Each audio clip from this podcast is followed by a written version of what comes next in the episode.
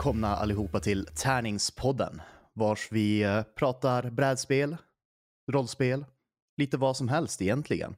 Uh, idag så leder jag showen, Peter, och med mig så har jag uh, Fygar. Hello. Och Joel. Hej hej. Och som vanligt så har vi tagit och spelat ett brädspel som vi ska ta och prata om. Idag så är det Betrayal at Baldur's Gate. Um, väldigt intressant brädspel som handlar om att utforska Dungeons and Dragons stad, Baldur's Gate, för att sedan uh, ta och lösa ett mysterium eller uh, lyckas stoppa en hemsk händelse i staden så att ingenting, så att inte alla invånare blir mördade, helt enkelt. Um, och det gick ju sådär för oss. Ja, alltså jag tyckte alltså, det gick ganska bra. Ja, men vi stod ju för en del av mördandet den här gången. Det kan vi ju inte liksom neka med. Ja, det var ju no några civila som strök med kan man väl säga, men uh, så här, allt i allt så gick det ju ganska bra. ja, jo. Du måste bara se den större bilden. ja, måste vara mer positiv. Ja. um, men det är ett intressant spel. Man, uh, om ni har spelat Betrayal at the House of the Hill så är det väldigt likt det. Det är vissa skillnader, men eh, grundkonceptet är väl samma egentligen. Man eh, tar och utforskar eh, staden Baldur's Gate då, som sagt. Man kan per tur ta och lägga ner nya rutor som tar och öppnar upp nya rum och nya byggnader i staden. Vars man får, kan få olika events, man kan få omens som de heter, vilket tar som att för spelet framåt när man drar de här omensarna. Eller så kan man få items. Och eh, man tar och går igenom de här nya rutorna och genomför de här eventsen och sakerna tills um, man dra har dragit så många omen-kort så att The Haunt börjar. Som är det som um, egentligen faktiskt är det man ska göra i spelet. Um, och det är väl lite ja. det jag gillar med det. Uh, just det här med The Haunt-grejen. Det är, uh, det är väldigt många olika val det finns kan man väl säga. Um, och det är ju spelet väldigt fräscht. Men uh, man får i alla fall i början välja ett par karaktärer. Man har lite olika, men uh, den här gången så var vi fyra stycken som spelade. Vi hade Niklas med oss igen. Och uh, den här gången så spelade jag en mänsklig uh, trollkarl, en wizard. He was dad. He was dad. Uh, hade koll på alla. Det var jag som mördade ganska många civila. du vet, som, som, som pappor gör. alltså, jag, jag är ju, var ju barbaren. Jag fick inte döda särskilt mycket alls egentligen. Nej, du var, du var väldigt förvånansvärt uh, lugn för att vara en barbar. Jag undrar varför jag inte fick döda någon, Joel. Ja, just det. Ja, jag, jag, ja, förlåt att jag stod där och hade världens crowd control. Sorry, ska inte hända igen. Mm. Du får jättegärna ha det, men skicka mig åt rätt håll. Ja. Nah. Men um, Ja, det, det, var, det var ju lite intressant. Jag, jag gillar just i sådana här brädspel vars det är lite så här co-op-grejer att um, jag, jag, brukar aldrig försöka så här backseat-gamea i alla fall då. När, när någon säger att de vill göra något, då låter jag dem göra det. Även vad jag jo, tycker. Absolut, det var därför mina klagomål kom först efteråt, när det var min tur. jo, det är sant. Det är sant. Um, men för att förklara det här spelet lite mer. Så idén är ju, uh, vi har ju nämnt lite olika grejer. Man springer runt i Baldur's Gate, man spelar en karaktär. Um, efter att uh, man drar ett omen-kort då, det här funktionen av spelet, att då tar man och rullar en tärning uh, per omen-kort man har dragit genom hela spelet. Och om man någonsin rullar över sex med de här tärningarna, på tärningar kan man rulla ett och två och noll. Om man någon gång rullar över sex så aktiveras haunten då och det är då själva spelet faktiskt börjar kan man väl säga. Um, för då baserat på vilket Omen-kort det var man hade dragit när man rullade sex och vilket rum man var i när man drog det här Omen-kortet så tar man och letar upp en Haunt och den förklarar vad det är som håller på att hända i Baldur's Gate. Um, och det här tar och ändrar också lite, eller ganska mycket hur spelet är. För oftast så är det att den som har dragit det här Omen-kortet visar sig vara en förrädare. Och att de på något sätt har förrådit de andra spelarna. Um, I vårat fall, så komiskt nog, så var kanske inte den som drog kortet förrädaren egentligen. Ehm, Det- det- Tek, tekniskt sett, ur vår synpunkt var han det. Om, Ja. om, om vi ska rösta om det så tycker ju majoriteten att han var förrädaren. det är väldigt sant. Alltså, Mhm. han förrådde oss Mm. i alla fall. Um, men i, i vårat, uh, när, nu när vi spelade så då fick vi en hant vars, det, var en, det fanns en skattkista eh, undangömd där vars han, vars han hade hittat här sist, uh, om en kortet. Och uh, vi alla andra tyckte ju att vi skulle öppna den här skattkistan för det måste ju finnas jättemycket skatter i den. Uh, såklart, jag menar den skattkista. Och uh, våran, våran kompis då som, tyckte, som hade hittat den sa bara, nej men det är ingen bra idé. Alla, alla, alla civila här i Baldur's Gate säger att man inte ska öppna den här kistan. Så han bestämde sig för att försöka stoppa oss så att vad som än nu händer när man öppnar den kistan inte skulle hända. Ehm, men det, det gick ju inte så bra. Nej, alltså vi öppnar kistan och, eller rättare sagt Peter öppnar kistan, Dad öppnar kistan och om, sen kom det fram en Medusa helt plötsligt som verkar mycket tuffare än vad hon var. Ja, Min, min, min dvärg sprang in och slog in huvudet på henne. jag tror vi var, vi var väldigt snabba på att hantera Medusan. Mm. Ehm, jag, tror, jag tror det var tur också kanske att jag var där först, för det var väl, jo man skulle ju rulla, man har fyra olika stats i det här spelet då. Man har speed, might, sanity och knowledge. Och om man började sin runda i samma ruta som den här um, Medusan, då var man tvungen att rulla sanity eller knowledge. Och man var tvungen att få mer än fyra. Om man fick mindre än fyra så dog ens karaktär direkt. Man trodde hade sugit om min barbar hade varit där inne. Ja, Ja, var, verkligen. jag menar, barbarer är väl inte kända för att vara så, så psykiskt stabila eller så, så välutbildade. I Men- see something, I smash it. Men psykiskt stabil ska jag inte kalla det. Man tänker på att jag var någon warlock och hade jättemycket sanity. Så, eh. Ja, du var du som plockade Berserker Axe också. Ja, just det. Det var faktiskt riktigt party. Mm. Men det, hur psykiskt stabil är du när du använder den? Ja, det eh, kan man ju undra. Det är en fråga. Mhm. Ehm, men jag, jag tycker det här spelet är jätteroligt, just eftersom att det, det blir väldigt annorlunda varje gång. Och sen, man kan ju hitta alla de här itemsen, alltså det finns jättemånga så här, väldigt konstiga men intressanta items. Ehm, det var ju lite som, jag ångrade lite att jag inte tog den här, ehm, var det Shiny Rock eller Lucky Rock? Jag Ja, tror det var Shiny Shiny Rock. rock. Ja. Ehm, jag ångrar lite att jag inte tog den, för jag glömde bort att jag hade den här ringen hela tiden. Ehm, men man kan, man kan ju hitta items inom spelet och det finns väldigt många intressanta. Eh, ett exempel är den här Shiny Rock som du har bara med dig den, det är, det är som en jättefin sten. Och uh, medan om du står på samma ruta som en annan spelare så kan du tvinga dem att byta eh, ett item eller att ge dig ett item.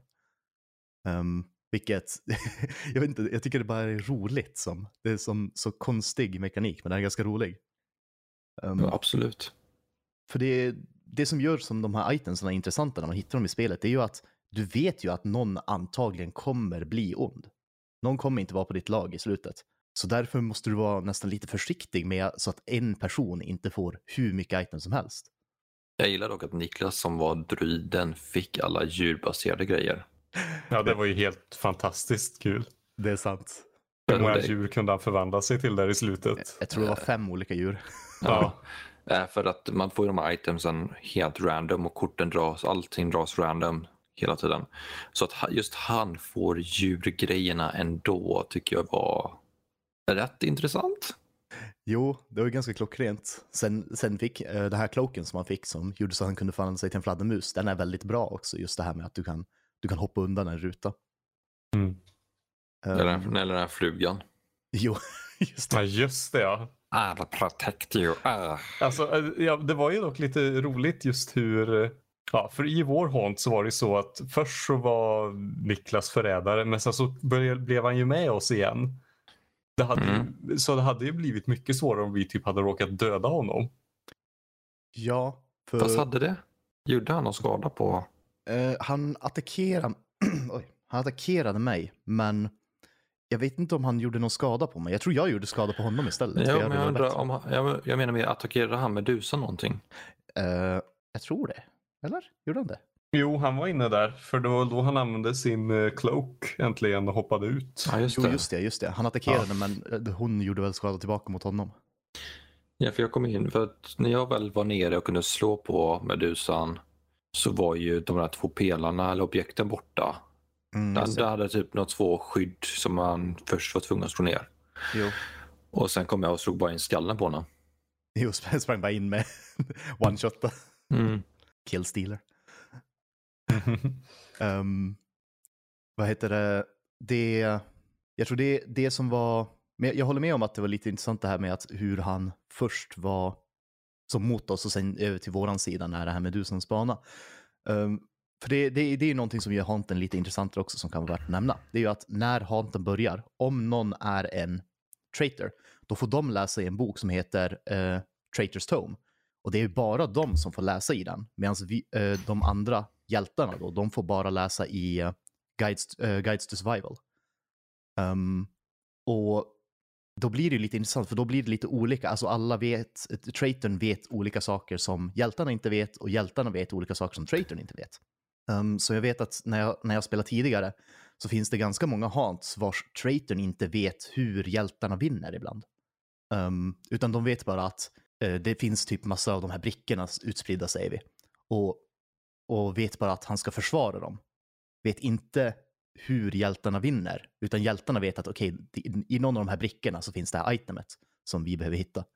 Um, och då, det blir som lite så här att man får, eftersom att man sitter i samma rum så här och spelar då med ett brädspel, så man får inte säga för mycket heller. Utan du sitter där och bara, okej, men du kanske ska gå dit för att Mm. eh, anledning.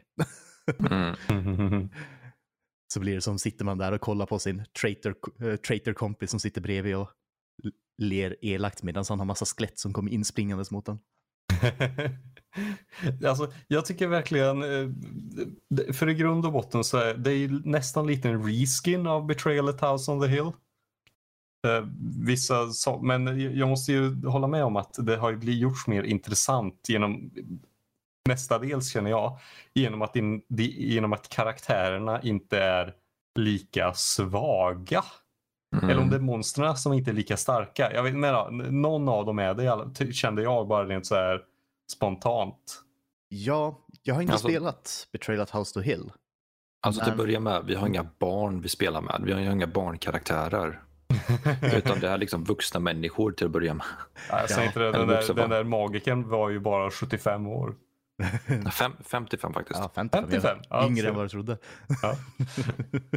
Nej, men jag känner att det, jag håller med om det. Jag känner för att i Betrayal at the House of Hill, jag förstår att ett barn kan liksom, jo men här var det kul att gå in och titta.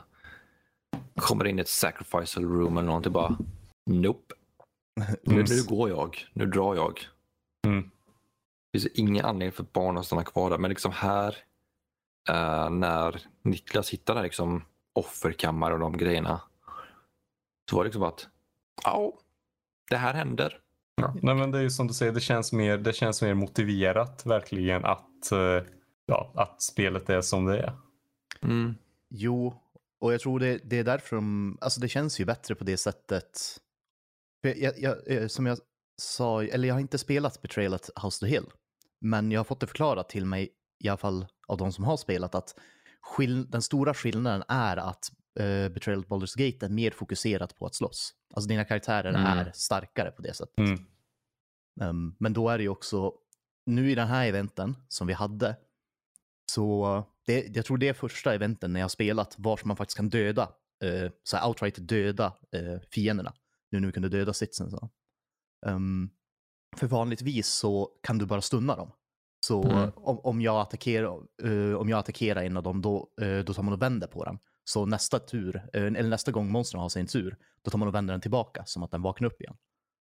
Ja, jag, Okej. jag är lite osäker på om det är att man, vi dödade dem eller att de flydde.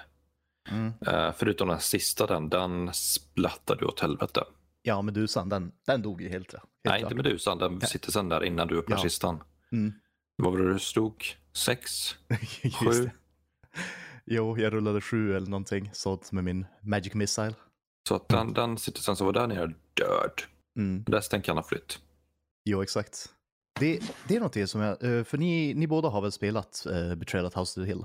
Mm, En gång. Ja, Ja. jag har gjort en x antal gånger i livet. Okej. Har karaktärerna i det också som så här specialförmågor som de hade här i Nej, men de har, det finns lite mer interaktiv, eller eller interaktivt inte, är inte rätt ord. Um, du vet typ hur Barbar, Barbar, nej. Vi drog ju något event där det typ var så här om du är en dvärg så får du lägga till en till på den här. Ja. Mm. Ja. Eh, Det finns en hel del sånt som är rätt så slumpmässigt. Eh, Typ, ja, det finns en professor eh, som tycker om Gregorian music. Ah. Ja. Och det körde vi och då så körde jag det här med några kompisar en gång och så bara, ja, ah, men om din karaktär tycker om Gregorian music så har den plus ett på den här rullningen för att när han ska sätta sig ner och spela orgeln. Ja. Och det, så det är inte bara liksom klass och ras som eh, är saker utan de har ju även då försökt bygga upp lite personligheter på de här karaktärerna genom att ja, den är intresserad av det här. Ja, Mm. okej. Och mer än bara det här, de här sakerna. Eh, vi- vilket kan känna vara lite roligt. Ja, jag, jag gillar lite sånt samtidigt som det, det finns vissa saker jag gillar med det och vissa saker jag inte gillar med det. Ehm, nu tror jag att eh, så här i Betrayal at House of the Hill, du får ju som bara plus till att göra det, eh, eller hur? Ehm, om du, Ja. ja. så vi säger som just som du sa där med musiken, Mhm. att då får du som plus till din rullning. Eller? Ja, exakt. Okej. Eh, För, för jag gillar när spel gör så, men samtidigt så ogillar jag när spel gör så att det blir jätte, jättesvårt att klara det om du inte är den karaktären. Aha, ja. Det, ja, oftast så blir det inte jätte, jättesvårt. Det är oftast bara liksom, en liten kul sak för att hitta det här funkar. Men man kan känna sig lite... Det är ju en hel del eh, RNG i båda spelen. Ja, det är sant. Mm. Eh, och, och då kan man ibland känna att, som du säger, att oj, men hade jag spelat den här karaktären så hade jag fått ett helt annat resultat. Samtidigt så kan RNG slå åt ett annat håll. Jag minns en annan gång jag körde där det var liksom eh, en person spelade schack mot döden och shottade upp massa adrenalin så att han blev bättre på schack och vann. Är, det inte så det brukar funka? Ja, exakt. Ja, exakt. Eh, Så jag, jag tror jag aldrig sett någon dopa sig för en schackgrej. Eh, Så det var lite, det var lite roligt. Men det är ju ganska klockrent att ta så här tre sprutor adrenalin och bara jag är hyper-aware nu. Exakt, exakt. Och lyckas slå döden i schack. Den är bra. ja. Mhm. Um, men det, det här på, på um, i just den aspekten så påminner det här spelet mig om um, Manchester of Madness lite. Alltså, eller just det här var som man bara, ah shit, vi skulle ha haft den här karaktären med oss. Mm. Um, för där, där, där kan det vara så. Jag tror det, det är typ det jag gill, ogillar minst i det spelet, att ibland när du spelar det, om du har, du måste bygga en bra uppsättning av karaktärer. För om du tar så här uh, flera karaktärer som är bra på samma sak eller något sådant så kommer du inte kunna klara vissa saker. Mm. Um, och så, sånt ogillar jag, som, eller jag ogillar inte, men jag tycker det är tråkigt för då blir det som så här, ja ah, vi var ju körda till att börja med.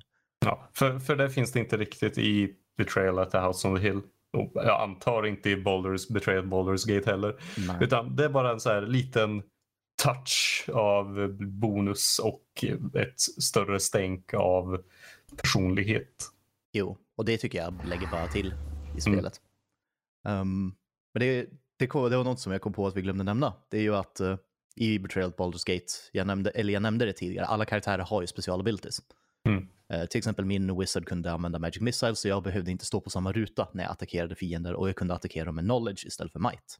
Um, och jag, jag tycker det, det är lite roligt just de grejerna för de lägger till mer personlighet till karaktären du spelar. Det känns som att det är, faktiskt är ett ganska taktiskt val beroende på vilken karaktär du spelar. Mm. Ja, men som Niklas, han var ju druid, han kunde förvandla sig till ett djur permanent för resten av spelet. Ja, exakt. Exakt. Um, jag vet att det, fin- det finns en, en klass som jag tror är absolut starkast och det är, jag kommer inte ihåg vilken karaktär det är, men man kan spela en Rogue.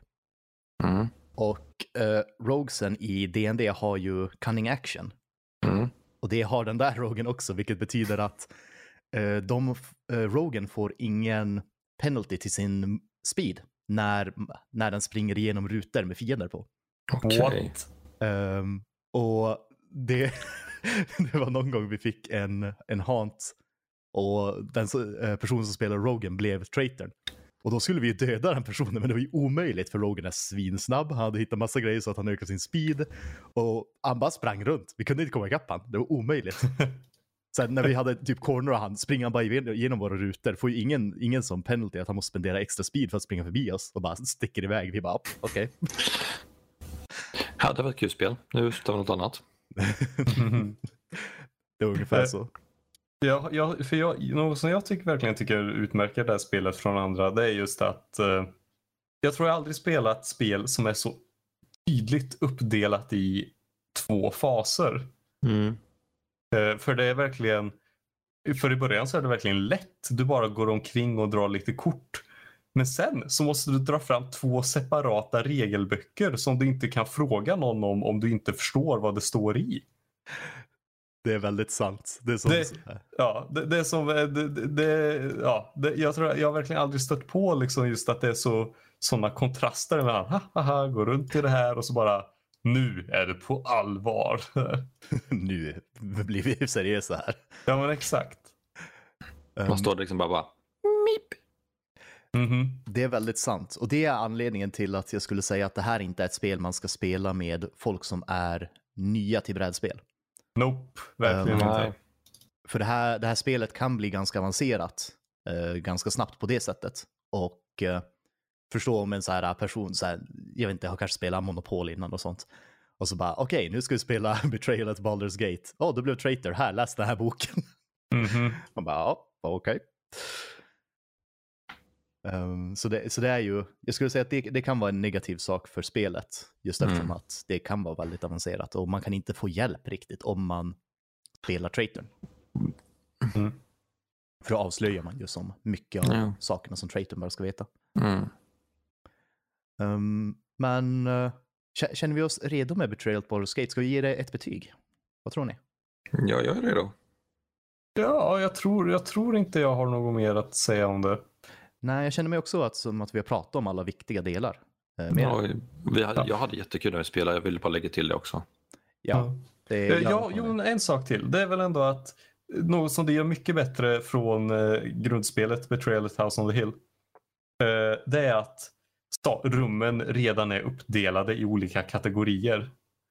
Mm. I Betrayal at House on the Hill där så är alla rummen i en hög och så står det liksom om det här kan, rummet kan vara källaren, ground floor eller i vinden eller uppe ovanvåningen liksom. och då kan att man måste dra kort och dra kort och dra kort och dra kort och det här passar för det här och så sätter man ut det. Ja, för här är det ju uppdelat. Flera olika redan. rum kan liksom vara på olika, ja, rummen passar in på, ett rum kan passa in på alla olika våningar liksom. Ja, ja det, det, det håller jag med om att det, det är ju smidigare i så fall. Yeah. Um, jag, jag, gillar lite systemet i det här, för det får verkligen att, eh, sen när du bygger upp Baldur's Gate, så får du känna som att staden är verkligen kaotisk. Mm. Um, det är som så här bakgator lite överallt och sen springer du in i ett nytt hus och där kommer du in till en slaktare. Och... Mm, ja, men precis. Um, men betyg? Vem vill yes. börja? Mm, jag kan börja. Mm. Yes. Uh, jag kollar prislappen också på det, på prisjakt. Och det ligger runt 400 kronor. Så det är inte så farligt ut faktiskt. Eh, så med det i åtanke så ger jag det här ha regelboken till hands och bra köp. Mm. Okej. Okay. Um... Det, det, jag kan verkligen hålla med om eh, om nybörjarvänligheten där. För det blir ju, för som sagt, må... när hånten drar igång så ökar allting svårighetsgraden väldigt mycket. Mm. Jo, men det är ju så här liksom att ha, du måste ha regelboken till hands och eh, i och med att det händer så mycket grejer och sen när hatet sätter igång så är det obligatoriskt. Mm. Jo, och sen, eller det, det är något som jag tänkte på, um, eller jag, jag, kan ta mitt betyg först, sen kan jag prata om det. Um, mm.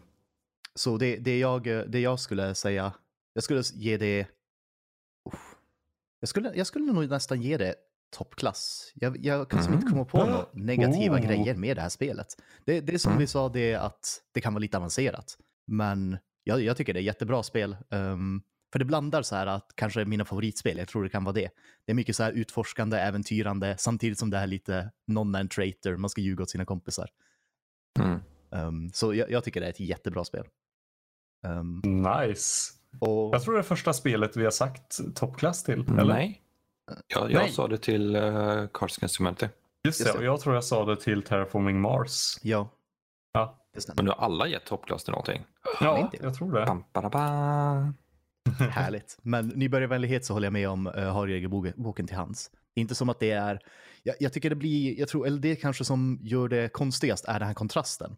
Vars, som, Mm. du, eh, som du sa Joel, att i början så är det så här jättesimpelt spel. Det, du går bara runt Mhm. och plockar kort. Och sen som bara helt plötsligt bara smack, okej nu, nu blir vi allvarliga, fram med två böcker, sitt och läs. Mhm. Um, för det, det är ju att typ vissa regler ändras ju också när hanten kommer igång. Typ i, Mm. innan hanten börjar kan, ju, kan man ju inte dö heller. Um, utan det är först Nej. efter hanten börjar som en karaktär kan dö. Just det ja. Det, Undrar om det är så i Betrayal at the House on the Hill. det är en bra fråga. Det Ja, minns jag inte. inte heller. Jag dog aldrig. Nej. För i, i det här så är det ju, du kan ju gå ner till som lägsta i din stat, men du kan aldrig gå ner så att du dör innan hanten har börjat. Um, så det, det, det är vissa andra regler som också ändras. Um, nu kommer jag inte ihåg något extremt, extremt bra exempel, utan det där var som det första jag kom på. Men jag vet att det är andra regler som också ändras när hanten börjar och det är därför det kan vara lite extra avancerat för så här, nya spelare. Bara, ja, men det funkar ju så här innan. Bara, ja, men när hanten börjar så då blir det så här och så här istället. Det är väl Mm. ändå väldigt D&D-igt för de har väl ändå det här, eh, vad säger de, specific overrules general eller vad det nu heter. Ja, ehm, det, det är väldigt sant. Jag tror de har tagit Mm. väldigt mycket inspiration egentligen från D&D när de har designat här, känns det som. Alltså spelet är tre år gammalt så och i och med att det, de har Baldur's Gate i namnet så har de försökt hämta mycket inspiration därifrån. Kan inte göra vad som helst riktigt. Nej, det är sant. Mm. Vad skulle du ge, Joel? Eh, ja, skulle jag vilja ge det? Jag vill ge det ett... Nej, men det är som uh, Figaro säger, ha regelboken till hands. För när svårighetsgraden ökar, då ökar den. Alltså, den gör det verkligen. Mm. Ehm, och annars så tycker jag dock jag tycker den är ett roligt spel och i, mest för att individuella omgångar är jätteroliga. Men jag kommer så väl ihåg Betrayal at the House on the Hill. Um, Samtidigt jag spelade jättemycket så kanske mitt egna fel. Men att efter ett tag så blir det inte lika kul.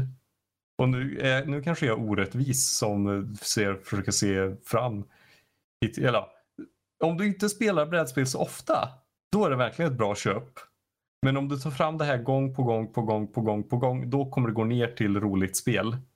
Alltså jag tror att uh, man kan inte spela det för många gånger på raken. Nej, det kan jag hålla med. För- Utan du får liksom ta ha lite mellanrum mellan varje gång för att behålla spelglädjen. Ja, precis, precis. Att Eller liksom- bara spela något annat emellan. För ja, som sagt, jag spelade väldigt mycket ett tag och då blev det verkligen Ja, Alltså det spelar ingen roll om det var en ny Haunt utan det blev bara lite med hela tiden. Och Mm. den där steget i början innan Haunten drar igång var något av det tråkigaste man kunde göra. Men eh, ja, det var, men, men som sagt, det här är i alla fall mycket, jag, jag tycker det här gav mer än Betrayal to House of the Hill. Betrayal Baldur's Gate är ja, bättre, rent ut sagt. Ja, alltså jag tror att jag tror det som gör så att Baldur's Gate kanske känns bättre är ju just det här att karaktärerna har lite mer förmågor om man säger så. Sen vet jag inte om det är, det, är det lika i där också att eh, när du drar hantsen till, eller, eller omensarna till exempel och sådant, att det kan vara items som du får behålla och sånt. Mhm, mhm. Mm. Okej. Det kan vara allt ifrån att eh, nu drog vi in nästan bara items, Ja, eller? vi drog nästan, jag, jag Mm. tror det var kanske en omen som inte man fick behålla. Ja, för, för, för ett tag trodde jag att omens bara var items. Men eh, nej, det är som du säger. Ibland, omens kan vara allting. Ja, exakt. Det kan vara lite vad som helst. Mm. Ehm, jag, jag gillar ju i och för sig, um, så här, på tal om items, uh, jag, jag gillar det här itemet som uh, Fygar drog till sin, till sin barbar, uh, det här Symbol of Ball. Mm. Så att Mm. eh, om andra spelare Men- dör så. Jag vet inte, är det en symbol? Alltså jag vet inte om det är ett item eller en sån här symbol sätter sig på kroppen. Ja, eftersom du inte kan droppa det så tror jag att det, är som, det blir nästan en inristning på dig. Ja. Tycker jag känns mycket häftigare egentligen. Ja, Istället för liksom att du har en symbol som bara sätter sig fast, en liten medaljong som fastnar på dig. Så liksom, istället så har du bara symbol mitt i handflatan. Jo, Mm. så här, uh, settingmässigt håller jag med om att det låter mycket coolare. Ja. Lite. Och jag är en sak för att liksom inlevelse och sånt, det märkte ni igår när jag gick in på min rysk-irländska engelska. Men eh, det, det, jag hade mycket roligt på det sättet med Baldur's Gate än med uh, Betrayal at the Hill. För att jag kunde liksom leva mig in i de här karaktärerna mer än jag kunde med de karaktärerna. Mm. Så ja, Mm. Nej men det är ju också en lite roligare genre. Eller alltså i, i, när, Betray, när Betrayal at House on the Hill kom så var det ett annat läge i världen. Eh, Nu ska vi se, när kom det egentligen? Det är väl ganska gammalt ändå. Ja, precis, precis. Men, men jag, just, för just nu så är Betrayal at House on the Hill lite, lite efter. För det är inte så inne med att hej, vi är några som går in i ett läskigt hus och ser vad som händer. nej, det var mer på 90-80-talet där var det ganska populärt. Exakt. Det är liksom hur många sådana skräckfilmer har det kommit på senaste tiden? Ja, nej, jag tittar inte på skräckfilm. Nej, ja då så. nej, nej, men eh, ja, det är i alla fall, upplever jag, en genre som inte är så inne inom cit- cita- citationstecken. Ja, nej det är ju sant. Mm. Men något som är inne nu, utan att tveka, det är ju rollspel. Speciellt Dungeons and Dragons. Jo, Fått ett jäkla det är uppsving. gigantiskt, det är galet. Ehm, Jag sitter, fortfarande, jag sitter fortfarande med mitt egna äventyr där och håller på att hitta på grejer. Mm. ja, Ja, det är ett gäng svenskar som hamnar i Forgotten Realms. Den är... oh, det är, den, den, den, det är ganska bra. Mm. Ehm, men, eh, men utöver det, jag, jag, jag vet inte, jag, jag tycker spelet är riktigt bra. Ehm, jag, jag tror jag, jag uppskattar det mer kanske för att det är lite den här dd sättningen Jag, jag känner att man kan leva sig in i det lite mer. Jo, jag känner likadant där. Mm. Nej, men jag håller verkligen med. Jag tycker prislappen för runt 400 spänn är helt legit. Jo, exakt. Ja. Det är sant. Ehm, men eh, intressant nog, jag var tvungen att kolla upp så här, at the House of the Hill, eh, just eftersom att det Mm. faktiskt är en eh, som kopia på det nästan kan man väl säga. Och jag menar, vi måste ju, vi måste ju, vi måste ju kolla hur, se hur det ligger till jämfört med Monopol. Absolut. ja. Så, vi kan ta och börja med, uh, göra jämförelsen här, Betrayal at the House of Hill. Så vi Mm. har Betrayal Ja. at Baldur's Gate som hamnar på eh, rank 1051. Så det är Mm. ändå ganska är högt. ja, det är jättebra. Ja, eh, sorgligt nog, som när jag upptäckte var att eh, Betrayal at House of the Hill ligger på 509. Va? Ja, Jo, men jag kan tänka mig det för att det har, liksom, det har funnits ett tag och det har sin fanskara. det är sant. Eh, och det, det är som ett brädspel man hör om ganska ofta ändå, ehm, Mm. tycker jag. Ehm, hur som helst så kan vi ju jämföra det med trevliga gamla, gamla goda Monopol som har sjunkit ännu mer på något magiskt sätt. Eh, det ligger nu på rank 19 319. Oj. Det, kän, Ja. det känns som att bara för typ två, ja, innan sommaren så låg det väl på typ rank 16 000 eller något. Jag, jag, jag minns att det låg på 14 000. Ja, det, är som, det, det har verkligen bara sjunkit mer och mer. Uh, Våran, vår, våran podcast kanske har haft någon effekt. ja, det verkar som det. Ja, Ja, det, det, det är våra 3000 lyssnare som gått in och bashat Monopol. exakt. Lite hatat. Mm. Mhm. Review-bombat. Ex, oh, exakt, exakt. Så här, det, det, det är ett- mål i mitt liv att någon gång få folk som lyssnar på oss och review om man någonting. Nej, nej, nej, det, det är lagt. Nej, nej. nej. Men om du skulle review-bobba Monopol så skulle vi inte säga någonting för att det är kört ändå för det spelet. Ja, alltså det spelar ingen större roll kanske. Nej. Mm. Men eh, med det, har ni, har ni något annat att tillägga om Betrayal of Baldur's Gate? Har ni Mm. möjlighet att testa det så testa det. Ja, verkligen. Det, om du tycker om Dungeons Dragons så kommer du ha en väldigt lätt transition. Och om du har spelat Betrayal at House on the Hill så tycker jag också att du ska pröva Betrayal at Baldur's, Baldur's Gate. För det blir också väldigt lätt eh, ja, att hoppa från ena spelet till det andra. Mm. Jo, de är ju väldigt lika.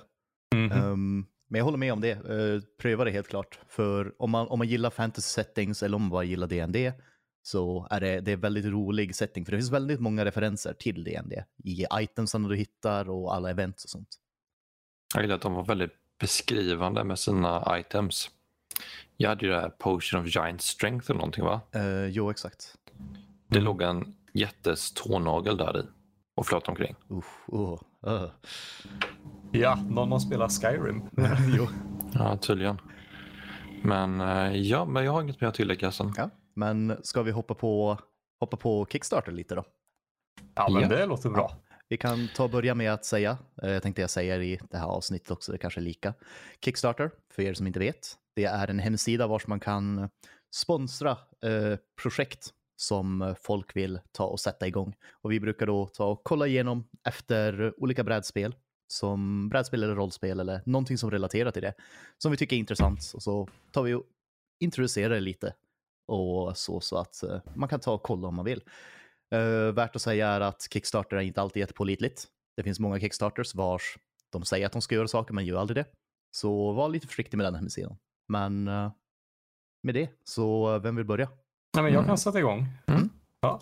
Eh, om jag säger eh, fria ligan, vad säger ni då? Eh, svenska rollspel. Ja. Jag var på väg att säga väsen för jag är väldigt sugen på det. Ja, precis, precis. Eh, jag, tror, jag tror ändå deras största, ja, mest, det som har fått mest uppmärksamhet tror jag väl ändå är deras MUTANT år 0. Mm. Ja, det håller jag med om. Ja, det, det, tror det i alla fall. Jag vet inte om någon annan känner till. Ja, Fria ligan har i alla fall de flesta svenska rollspelare hört talas om och även lite utanför Norden. Eh, och de är ett, eh, ja, en utgivare som eh, ger ut eh, olika rollspel. Och det, ja, Tales from the Loop är ju väldigt känt också. Jo, det är sant. Ja, eh, bilder från han, eh, eh, kommer inte ihåg vad han heter. inte heller ihåg. Ja, han gör snygga bilder i alla fall. Mm. Eh, de har eh, bör- lä- lagt ut på Kickstarter en, ett nytt rollspel Mm. som heter Twilight 2000. Role playing in the World War 3 that never was. Oh, intressant. Ja, eh, samtidigt så man känner sig alltid, jag, man känner sig alltid lite, jag rycker ju alltid till lite så här för bara the World War 3 that never was. Eller är det bara that haven't happened yet? Alltså med tanke på vilket skick världen är i så är det bara att förvänta sig. Men ska säga, det, det var inget tredje världskrig vid år 2000. Nej, det är Det är sant. kanske det de är menar. Ja, Det är sant. ja det, åh, det kan ju säkert vara så. Vad smart du är. Jag får tänka liksom det med att uh, vid 2000 att datorerna skulle krascha och alla missiler Mm. skulle skickas iväg och sådana saker. Och mycket sånt prat. Mm. Eh, så jag kan tänka mig att det är något sånt de går efter. Eh, ja.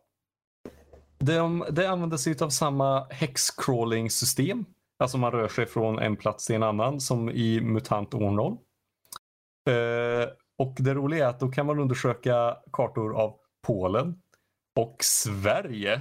Oh, det gillar jag. Mitt i Sverige. Eh, Så en bit av Värmland är med. Man kan vara i Göteborg och hålla på om man vill.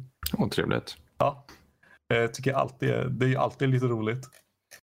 Eh, de använder sig utav samma, det som de kallar year zero engine. Alltså det, det, är sa, samma, i grunden samma mekanik som MUTANT år 0.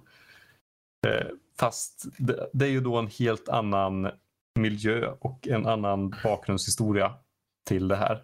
Eh, De är lite hemliga med det än så länge. Det finns inte jätte, jätte mycket information om själva rollspelet på Kickstarten.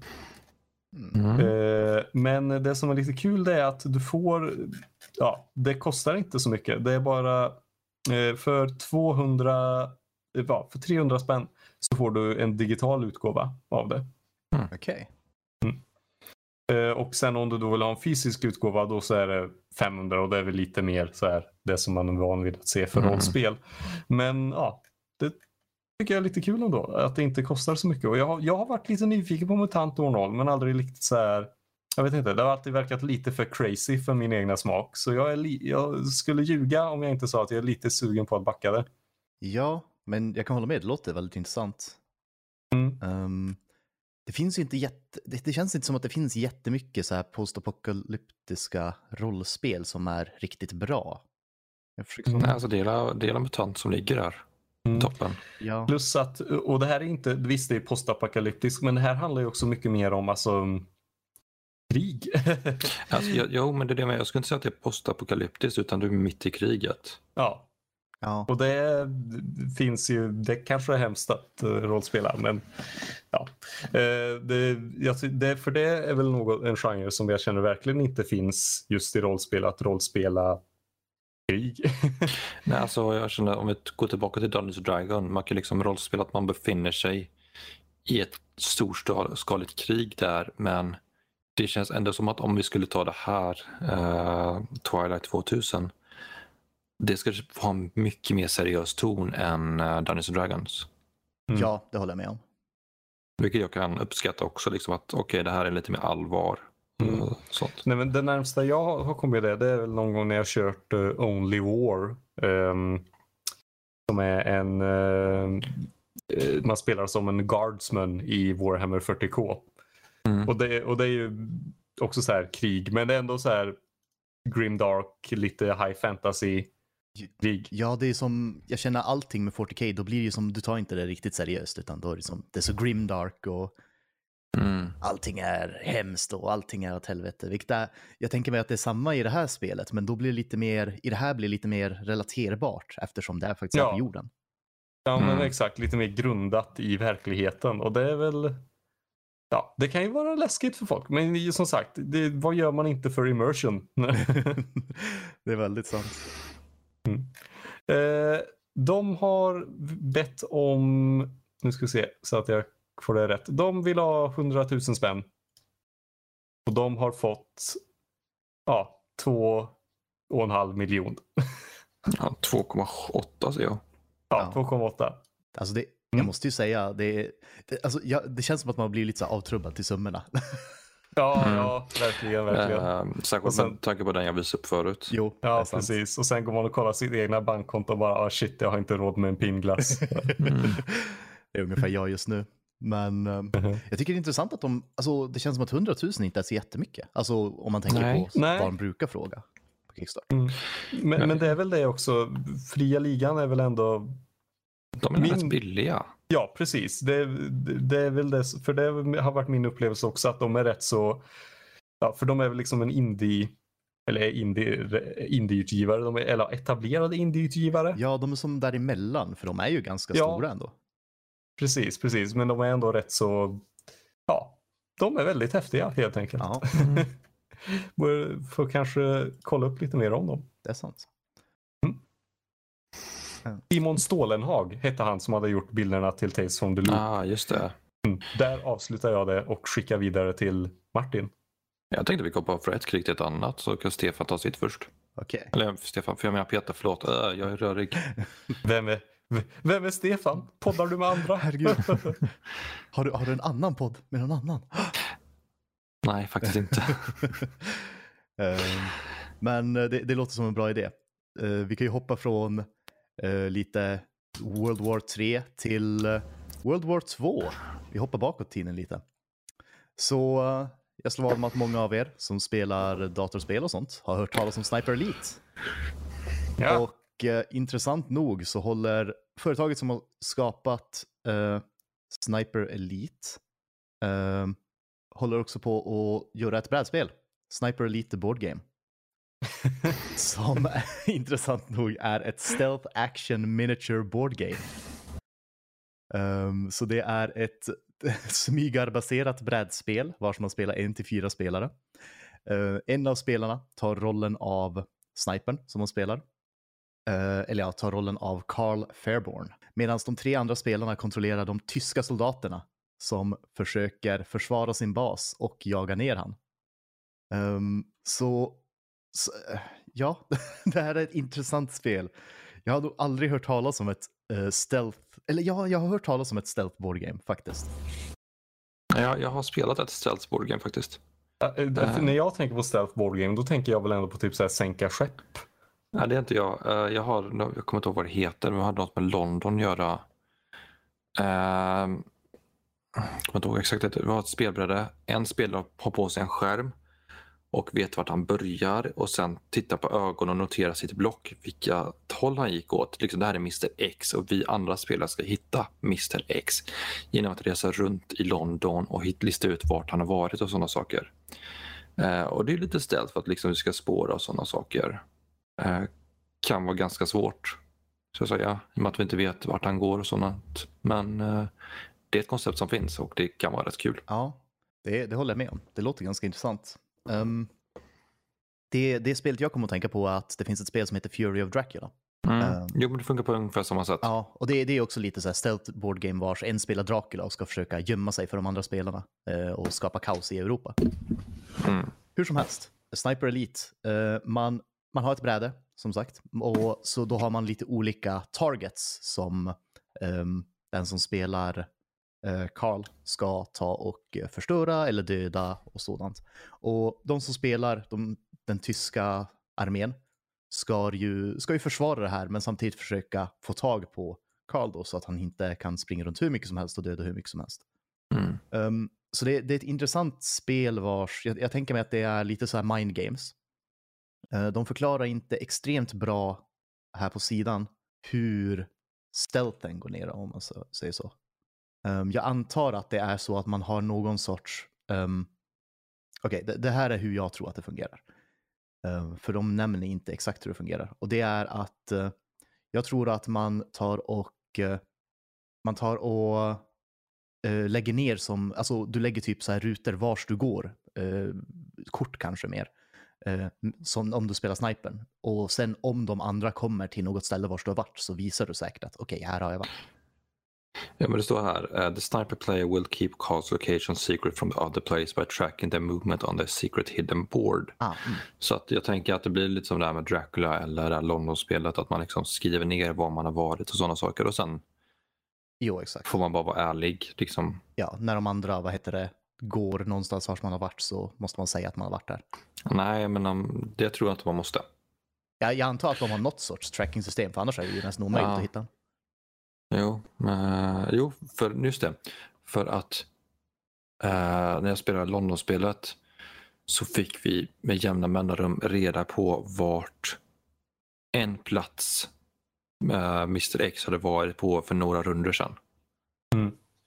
Och för då, då kan vi liksom lista ut vilken väg han kan ha tagit sedan dess. Ja.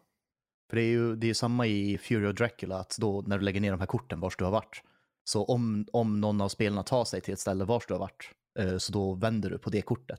Så vet de, Mm. så här, för då har du ju som i turordning eh, vilka platser du har varit, så då vet de hur många turer de är efter dig om man säger så. Mm. Det är alltid det är en väldigt rolig utmaning att få till stealth i ett brädspel med tanke Mm. på att du kan inte liksom flytta din figur och sen kan de andra se och flytta sina figurer för då, Vet ja, de. Då försvinner ju hela, ja, nej men exakt, då försvinner hela stealth-saken. Så jag tycker alltid det har varit, det, finns, det, det får verkligen fram väldigt kreativa lösningar tycker jag ändå. I det här Mm. låter det som, eh, nu som du läste där, att man hade ett separat bord. Så det låter ju som att du har din karaktär, eh, för jag, jag kollar nu också på sakerna som ska vara med och det finns ju ett jättestort bräde som jag tror är för tyska armén och sen ett lite mindre bräde Mm. som säkert är för den som spelar snipern.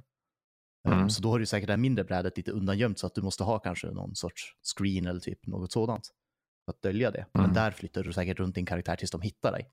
Ja, det är mycket möjligt. Ja, det är svårt att se när man inte vet. Nej, för de, de förklarar inte extremt bra, men jag tror det, det är så jag förstår det i alla fall. Men uh, come back on Wednesday, August 18th, alltså där f- före avsnittet släpps. At 6 p.m. BST for a full playthrough of the single player mode. Single player Det är mode, intressant. Mm. Det är lite intressant. Jaha. Då behöver man ju aldrig köpa, då behöver man inte ens spela dataspelet Nej. längre. En ny uppdaterad version av dataspelet har vi här. Ehm, hur som helst, Sniper Elite, det är, eh, de har ju frågat om lite pengar, som alla andra.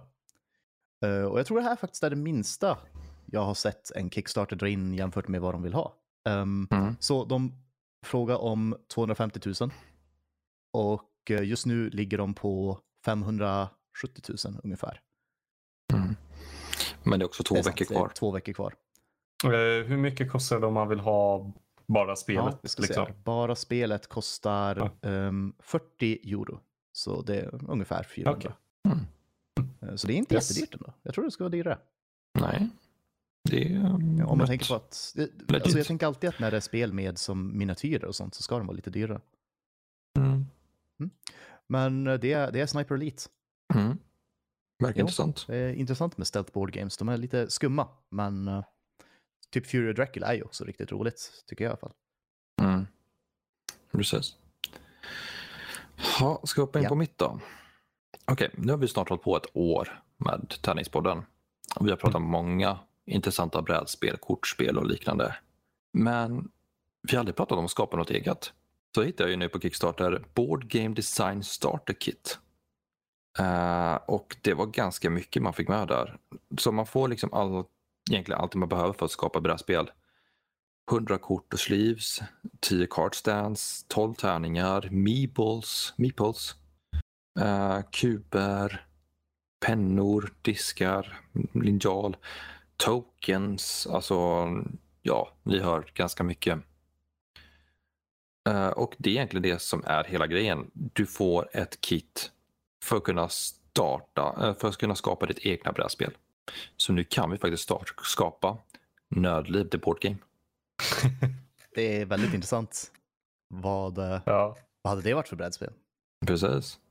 Eh, och de, sagt, det, här, det är inte så mycket mer att prata om det här egentligen. Eh, de begärde 86 000, ungefär 87 000. De har fått in 220 000 eh, kronor och för att få den här så verkar det vara runt 165 kronor för att få ett paket. Alltså, det är inte illa. Nej. Eller det är så här. eh, eh, för 19 dollar för upgrade pack.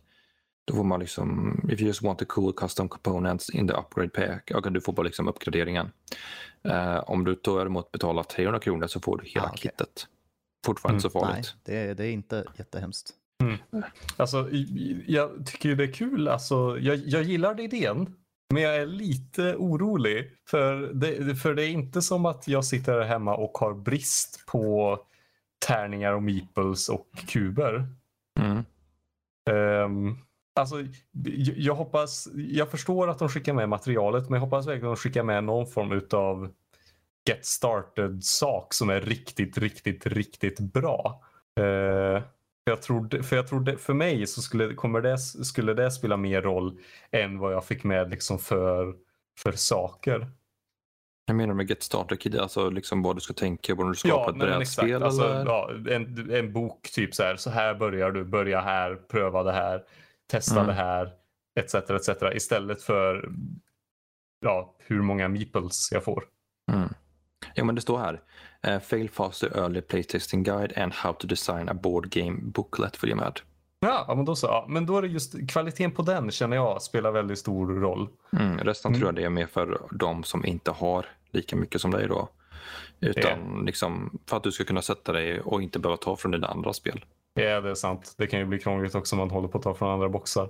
Mm. Ja, Nej men kul grej absolut. Eh, men väldigt nischad. ja jag känner också det. Mm. Eh, det. Det jag tänker är att, okej, jag, jag, jag har ett, ett stort problem med det här. Det kanske inte är ett stort, så stort problem som jag tänker att det är, men det, det är något jag kommer att tänka på. Ni, ni har säkert hört om um, programmet RPG Maker. Det Mm. påminner mig lite Mhm. om det. Och det kommer komma Mm. så här. äh, Grejen är att med brädspel är det mycket svårare att göra, så det kanske inte blir samma sak. Men det kommer komma säkert något vars bara, det här är så obviously bara designat utefter det här Board Games eh, Design Start Kit. Um, Mm. Ett brädspel eller något sådant. Eh, för det, Mm. det är någonting som, eh, så här RPG Maker, när det kommer till dataspel, är ju en, det är en cool idé. Och folk kan göra lite vad de vill med det. Men samtidigt så är ju det värsta som finns är ju typ Steam just nu, vars man så här, om du, om du går och kollar så här på new releases på Steam och så bara, han bara idag har det släppts hundra spel. Man Mm. bara, oj, oj då, ursäkta. Det är ju lite större steg dock när det kommer Jo, till det är brädspel. det jag menar, att brädspel är inte samma sak. Mm. Um, Men, jag- men jag, gill, jag gillar verkligen grundidén. För, det, för alla, för det, ja, man sitter väl ofta och tänker att åh, om man ändå kunde göra det här med det. Alltså jag tänker mig att det här är när du får idén. När Mm. du precis börjar. Sen nästa steg då är det liksom att få det se ut som Sniper Elite eller Betrayal at the Baldur's Gate och sådana grejer. Men det här, just det här är grunden. Här börjar ja. Brainstormingen. det är ju bra utrustning till att, ehm, vad heter det, skapa idéerna av ett brädspel. Mm. Um, ta Mm. och köra lite, eh, lite kreativa um, framtagande av idéer och sånt. Och om man köper hela det här kittet, Mm. du kommer ju ha saker, du kommer ju allt du behöver. Du får, du får med tärningar, du får med, du får till och med, jag, jag satt och kollade här, du får till, till och med med som så här, 60 gems av olika färger. om, om du verkligen vill. Mm. Nej, precis. Uh, lightning bolts jo. också. Om man skulle vilja ha det. Så att det där liksom är att jag har en kul idé. Jag vill testa hur det är i grundstadiet innan jag börjar utveckla jo. det mer. Det som det, det här är, uh, det här känns som en sak man hade kunnat, du kan göra det här själv om man säger så. Mm. Men det här är ett smidigt sätt att få allt du behöver och få det lite mer så här, kanske lättförklarligt om du ska förklara det till någon. För grejen är att som utvecklar ett brädspel, det kommer ju alltid vara så här, första början, så här, första spelsessionerna, så kommer du sitta där med, bara, ja men du har lite kuber, bara okej, okay, det här är karaktärerna, detta, detta, detta. Och ingenting kommer ju vara logiskt hur det ser ut, eftersom du har inte skapat mm. Sakerna som behövs än. Men med det här så blir det lite lättare att förklara på det sättet. Mm. Absolut. Ja, men, okay, vi hade till och med pratat om det här än vad jag trodde från början. Men eh, Board Game Design Start Kit. En kul idé. Och vill du sitta och skapa dina egna brädspel så tycker jag du ska slänga en kik på det. Det håller jag med om. Det ser intressant ut. Mm, verkligen. Det är 16 dagar kvar. Och idag är det den... Vad är det? det är den... 18. Okej, okay, så den finns kvar om ni hör avsnittet. Perfekt. Yes. Ja, men då var jag klar med min ja. Kickstarter. Och med det så, vi, vi har inga nyheter av vad jag kan komma på, eller hur? Nej, inte jag heller. Jag satt och kollade förut, hittade inget. Världen ja. står still. Brädspelsvärlden mm. i alla fall. Nej, uppenbarligen inte. kommer brädspel ja, det kommer brädspel hela tiden, men inga som nyheter utöver bara, åh, nytt brädspel. I och för sig, vad som pratar om. Um, ja, men liksom, typ. Men med det, så ja. det, det, var en sak till som, eller vänta, har jag glömt mm. bort nu vad jag tänkte säga? Jag tror jag har gjort det. Okej, okay. vi struntar i det. Det var om Betrayal at Baldur's Gate, men jag har glömt bort vad, vad jag tänkte säga. Ah. Hur som helst. Uh, med det, så då, då känner vi oss färdiga eller? Mm. Okej. Okay. Uh, eh, men uh, tack för att ni har lyssnat. Och jag hoppas att ni har tyckt det har varit underhållande och hört oss prata om skapa brädspel och om olika brädspel i alla dess former. Om det skulle vara så att ni vill ha tag på oss så har vi ju e-postadresser Eh, som man kan ta och kontakta på oss, oss på om ni har några förslag på brädspel eller om ni bara har några frågor eller vad som helst egentligen. Ja, e-postadressen är förnamn nordlivpodcast.se om jag minns rätt. Ja, exakt. Jag, jag, jag säger den så pass sällan så jag kommer jo, aldrig ihåg det. det. I alla fall, det, det, är för mig också. Är det är din Fygar eller är det Martin? Ja, okej. Okay. Det är Fygar.